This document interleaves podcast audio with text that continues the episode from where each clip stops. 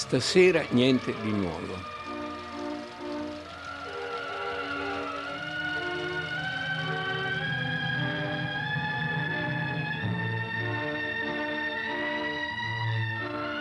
Mario Mattoli, che era un grande uomo di spettacolo, di teatro soprattutto, inventò la compagnia Zaboom, che negli anni 30 fu una compagnia di rivista vagamente intellettuale, con siparietti e dialoghi e piccoli sketch, eccetera, non solo le passerelle con le, le ballerine e il comico che fa le battute, in cui esordì Vittorio De Sica. La fama di De Sica nacque da lì, esordì come attore brillante e come cantante. Mattoli, tra i suoi grandi meriti, perché uno de, degli autori del cinema italiano commerciale che ha retto, una, ha retto il sistema dello spettacolo. In Italia in alcuni anni era un personaggio centrale, non simpaticissimo, pare molto crudele con i suoi collaboratori, con gli attori, eccetera, eccetera.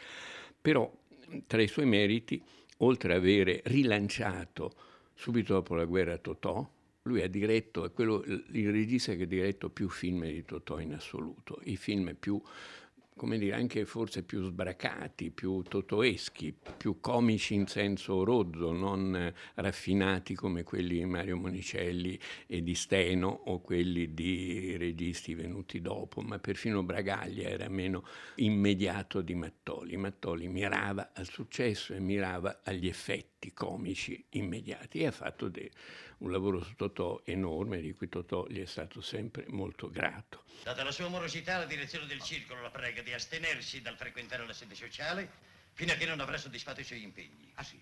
Bravo, Presidente, bravo.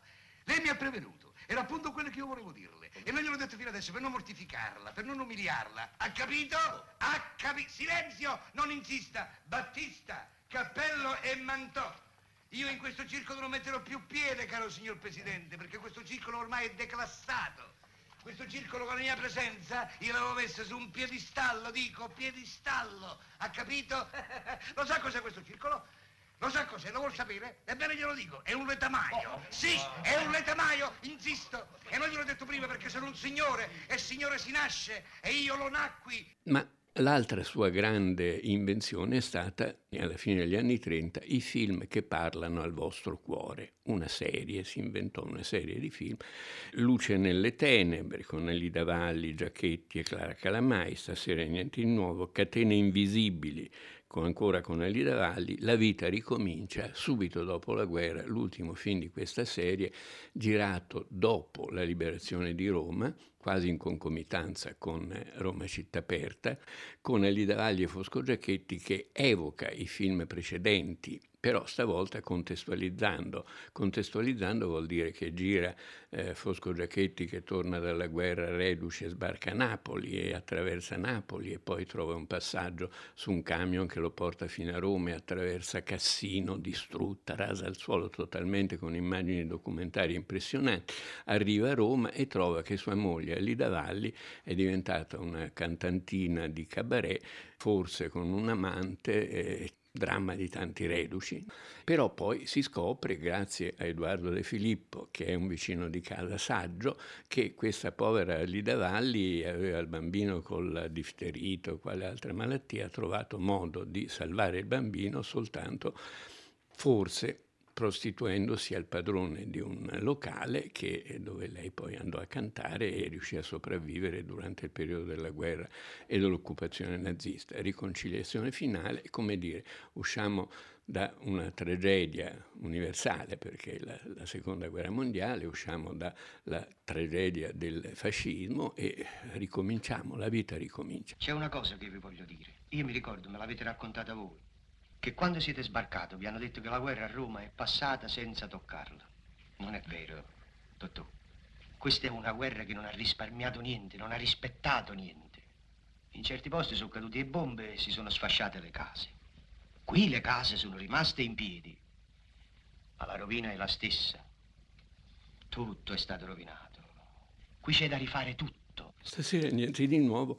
È il film che ha consacrato la Valli come prima attrice italiana, ancora giovanissima, di origine austriaca, nobile, finita a Roma al centro sperimentale, ragazza libera rispetto ai modelli delle donne italiane dell'epoca, donna di notevole intelligenza e simpatia che poi fino alla fine in qualche modo ha tenuto duro e lottato, di cui l'episodio più, mm, più rilevante più anche tremendo della sua biografia è il fatto che dopo essersi separata dal marito era la compagna di Piero Piccioni, in arte Piero Morgan, figlio di Leone Piccioni, democristiano, intorno al quale altri democristiani di cui non faccio il nome, ma storicamente ormai tutti sanno chi sono, siccome lui era il vice di De Gasperi, quello che avrebbe dovuto sostituire De Gasperi, si inventarono il caso Montesi per farlo fuori. Nel caso Montesi era coinvolto Piero Piccioni perché frequentava gli ambienti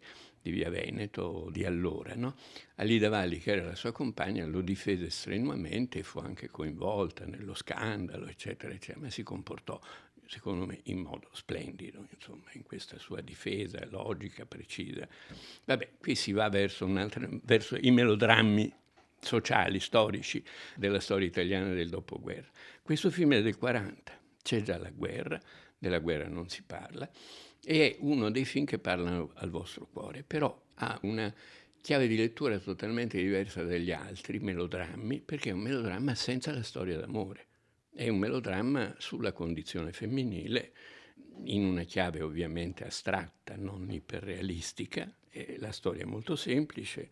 Carlo Ninchi, cronista di Nera, piuttosto alcolizzato, che sembrava avesse molti più anni della Valle allora, forse erano, era più giovane di quanto no, non sembrasse, caratterista, non attore, non era Nazzari, Giacchetti, Rossano Brazzi, il bello, era un, un attore che faceva sempre parti secondarie con grande dignità.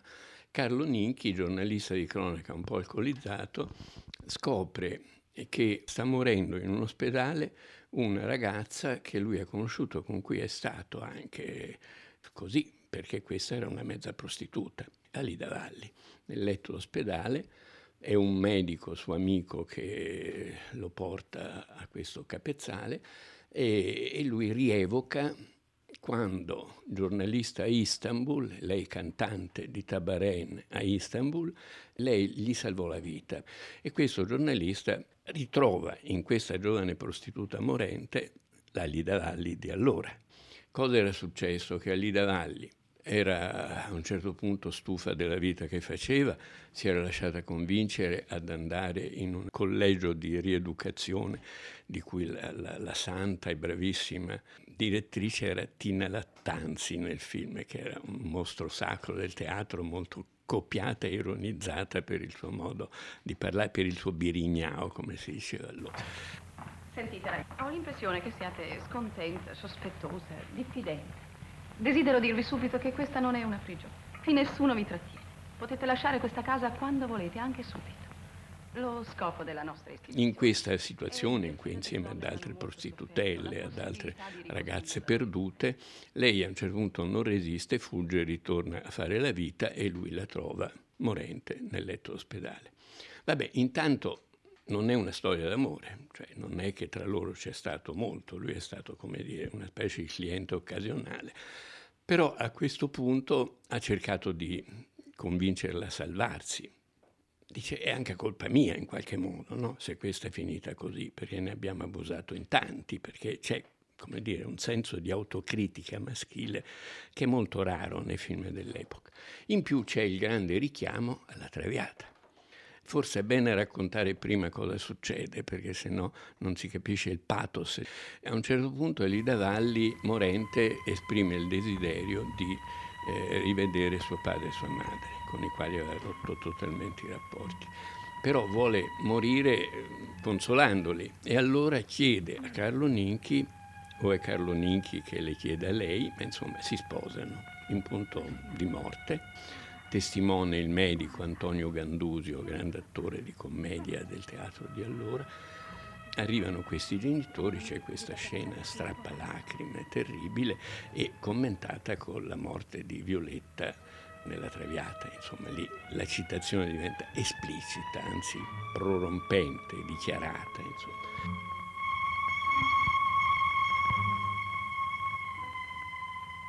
e ovviamente l'Italia per questo film impazzì. 1940, tempo di guerra, una storia d'amore senza amore, una storia sulla condizione femminile massacrata dai maschi, diventa il best seller cinematografico dell'epoca.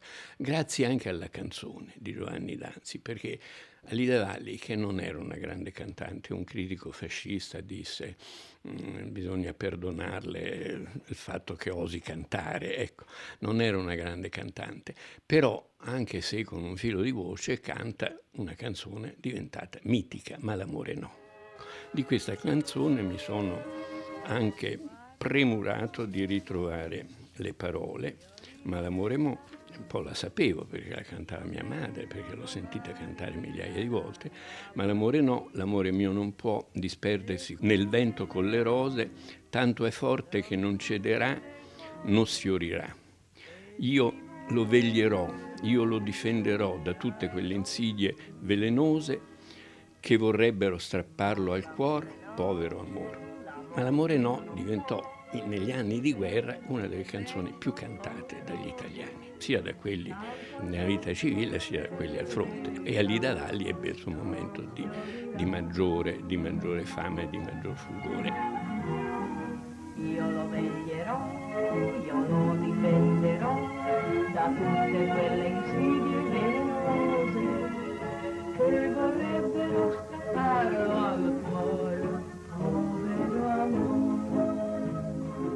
Mattoli.